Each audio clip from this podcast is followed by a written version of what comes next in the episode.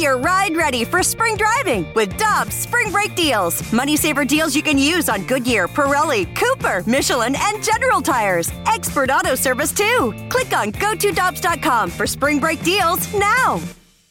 For over two decades, E&B Granite has been St. Louis's trusted name for kitchen, bathroom, and outdoor space renovations that are guaranteed to bring new life into your living spaces. Their skilled team will provide you with personalized customer service, fast turnaround times, and prices you won't find with big box stores. Support local and schedule free consultation at enbgranite.com or call them at 314-645-9300 or better yet, stop by the showroom and explore their massive inventory. Again, that's enbgranite.com. The voice of the Cardinals, Dan McLaughlin, is standing by. He joins us every Monday morning. Danny Mac, good to have you with us. How you doing? I'm doing well. You guys? Everything's good. I was disappointed by yesterday. All that fun and frivolity after the Cardinals had gotten the score to five nothing with three home runs in the fourth, and then uh, everything just kind of falls apart. And then we learn at the end of the game that Flaherty is dealing with a dead arm. It, it wound up a lot different than I thought it was going to wind up. Oh, did it ever? Um, Yeah, I think that's the way to put it. Is uh, I said it's one of the toughest losses of the year, and the way I looked at it was that you know, number one, you're up five nothing. So let's talk about the team aspect of this.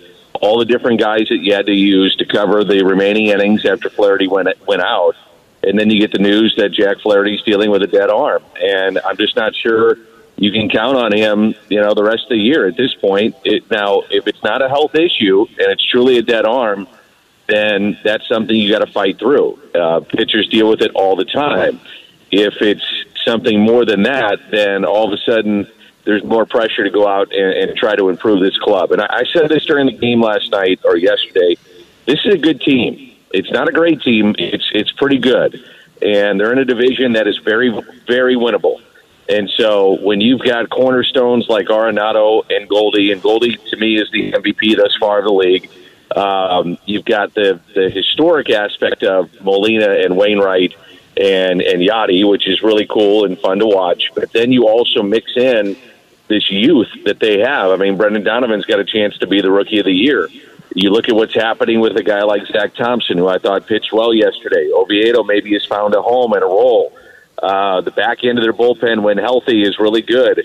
Um, you know, this is the this is the missing pieces is finding guys to you know, right now in that rotation if Flaherty is out. So it, I don't know. I, I just think it's a good team, and, and you got to do the best you can to improve it and give your chance, uh, give yourselves a chance to win the division and see what happens when you go into postseason play. I'm with you, Dan. I keep saying to Randy, if not now, when? If they're not going to be aggressive at the trade line, a trade deadline now, when? But what do you think is a more pressing concern for the Cardinals as the trade deadline does approach? Starting pitching help or bullpen help?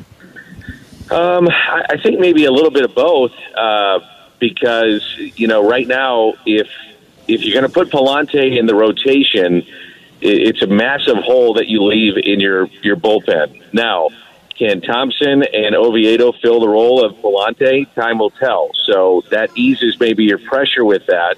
Um, but if Jack Flaherty is out, yeah, I, I think the pressure is on to, to get yourself a starter and try to figure it out because you know, Liberatore's fine. He's still developing.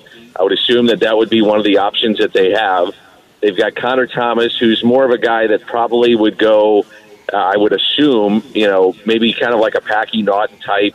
I'm not sure he's necessarily a guy that's going to give you a ton of innings at the top of a rotation or in your rotation, I should say.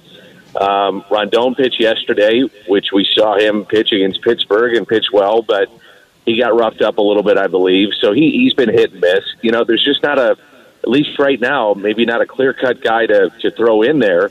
And so it, it may be, you know, where they have to go out and try to to, to get somebody. I, I know they do not want to part with prospects, and I get it. And I, you know, they operate that way, and it's proven to be their business. But uh, at some point, they may have to. Who knows? And to your point, Michelle, it, I think the, the added wild card also keeps more teams in it. So are more teams going to say, hey, we have a chance to compete? We're not willing to give up some of the prospects, or I should say, some of the assets that we have for prospects. Um, but there's teams out there willing to deal, I'm sure. It's just you got to get creative, and, and it's all about how much you want to deal. We'll see what they want to do. All right, Dan. The Paul Goldschmidt is having the best Cardinal season for a hitter since. Is it? Can we? Do we go to Holliday? Do we go to Pujols? How how long has it been since somebody's been this good offensively for the Cardinals? Man, I, I was thinking that yesterday, Randy. Is it Beltran? You know, he was awfully good. Is it Berkman that one year? He was awfully good. Um, but I don't think he was like this. Either one of those guys. I, I, I guess you'd have to go back to Albert. Probably 06 would be the year. Um, 06 was a, just an unbelievable year. And that first month, he was incredible. But remember, he got hurt. So, um, you know, Goldie hasn't been hurt. And the other aspect of Goldie that you saw yesterday was his defense and his smarts. And I said this during the game, too, yesterday. Gold Glovers are, are physically gifted, obviously. Um, you, don't become a gold glover without great hands or, or can run or the great arm, all those things. But man, his smarts separate others in that position. And the play that he made yesterday in knowing the situation of who to get first on the tag or touching the bag is just a, a you know another example of how smart he is in understanding the game. Um, and I, he made a play on a an, in foul territory off the bat of Patrick Wisdom with his back to the infield. That was a tremendous play.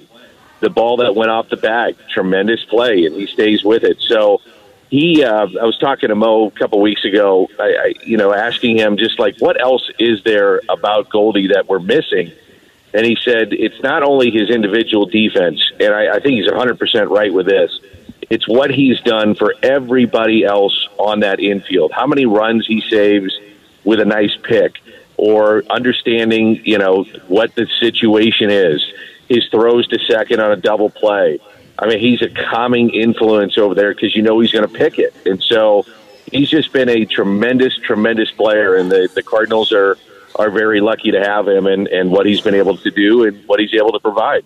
And Dan, I look at this part of it too, with Goldie and Wayno and Albert being back and Nolan Arenado. When we talk about going out and getting a veteran player, especially a guy that might be a five and ten or have some protections, because those guys love it here so much. I, I would think other players will be more inclined to pick St. Louis over another place. You know, if they, if they, yeah, I, I mean, first of all, it's what are you going to pay me? And I don't yeah. care if you send me to you know whatever team you want to pick, but as long as I'm getting paid, that's number one. And then number two, it, it does become, am I going to be competitive? And what's the atmosphere like? And sure, there's no doubt. I mean, that clubhouse with those kind of guys in there certainly makes it easier. And then I'd also say let let's see what these three nights nights look like attendance wise. You know, I've talked to Goldie about this. He said one of the great things that he loves about being in St. Louis, and it's it's just it's not you know cliche. It's not us being fans. It's the the facts is that you can have you know a Monday night in June, and you're going to draw you know a decent crowd. You're going to have people there watching you, and when you're playing the Cubs, you're going to have a packed stadium. You're going to have three sellouts in a row, and the fans are engaged, and the city is engaged. That that means something to players, especially guys that have been around for a long time to where they get into an atmosphere and they're like, man, this is this is pretty cool. I like it, and uh, I, I'm enjoying it. So, to your point, Randy, I think all those factors do come into play if you're trying to get somebody for sure. Dan, there's a lot of star power on this team, a lot of really um, accomplished players, but I wonder how many people that tune in to you to watch a Cardinals game night in and night out are telling their friends, Brendan Donovan is my favorite player on this Cardinals team. It feels like every night, Dan, there's some call you make of Brendan Donovan having some sort of spectacular play that impacts the game. I'd say he's one of them, and the other guy is Tommy Edman. Yeah. So when when people talk about this team, I mean, I've heard it from a lot of lot of people that they say, you know, my my favorite guy, you know, I love Albert, I love Yadi, love watching Wayno every fifth day. Um, it's cool seeing what Goldie and Arenado are doing. They're they're two of my favorites, but man, I love watching Tommy Edman. That's the guy that they talk about so much. And I do think that when I watch Donovan to an extent, he's kind of a throwback. You know, you, you can put him in any position and he's going to play well. And he's he's drawing walks, which you love to see. He does little things properly.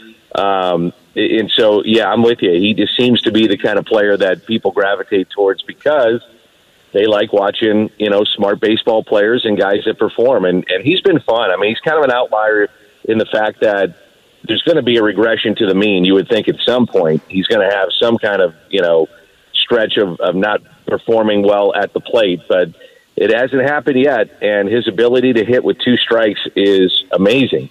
Um, his fact, uh, the, the fact is, is that he'll he'll go deep into account and maybe he's kind of an outlier of 2022. So we shouldn't see a regression, as I say that, just because of some of the things I just mentioned. He's not going to swing and miss a lot. Puts the ball in play, um, and he can play him every everywhere in the diamond. So he's a he's a fun player to watch. I love it. Dan, finally, what are you hearing about Yadi? Um, I'm hearing that he's down in Puerto Rico. Uh, I would expect him to be back at some point. You know, my guess, just kind of taking it, and it's, this is completely a guess, but we'll see him in the second half at some point. Um, you know, we're we're not that far away from the end of the first half, guys. I was just looking at this. That our next road trip, I believe, is the final road trip before uh, the All Star break. So the All Star break is almost here. So I would assume we see him in the second half at some point, and uh, at that point, you know, we'll see how his health is, how the knees are, and and go from there. But I, I do think we're going to see him before the season is over play for the Cardinals, no doubt. Danny Mac, looking forward to tonight. The Cardinals and the Marlins on Bally Sports. We will be tuned in, and we always love talking to you. We'll see you later. All right, guys. Thanks. Have a good one. You too. That is the great Dan McLaughlin on 101 ESPN. Hi, this is Chris Howard, host of Plugged In with Chris Howard. The College Football Playoff Committee made their decision on Sunday, and as much as I loathe the idea of Ohio State losing their way into the College Football Playoff, I 100% agree with OSU making it in over Bama.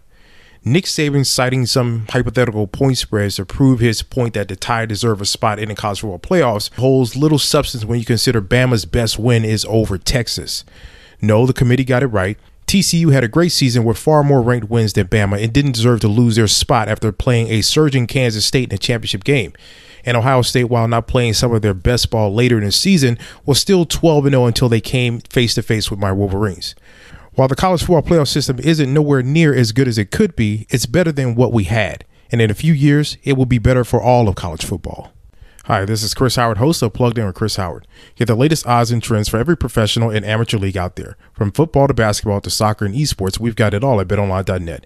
And if you love sports podcasts, you can find those at BetOnline as well. And don't forget bet online for the NHL, MMA, boxing, and golf. Head to the website today or use your mobile device to learn more. Bet online where the game starts. Grab a 30-day free trial of Live by Live Plus, and you'll get unlimited skips, commercial-free music, and all of the podcasts and live streaming events you can handle. Visit livexlive.com slash podcast one to learn more and start your free trial.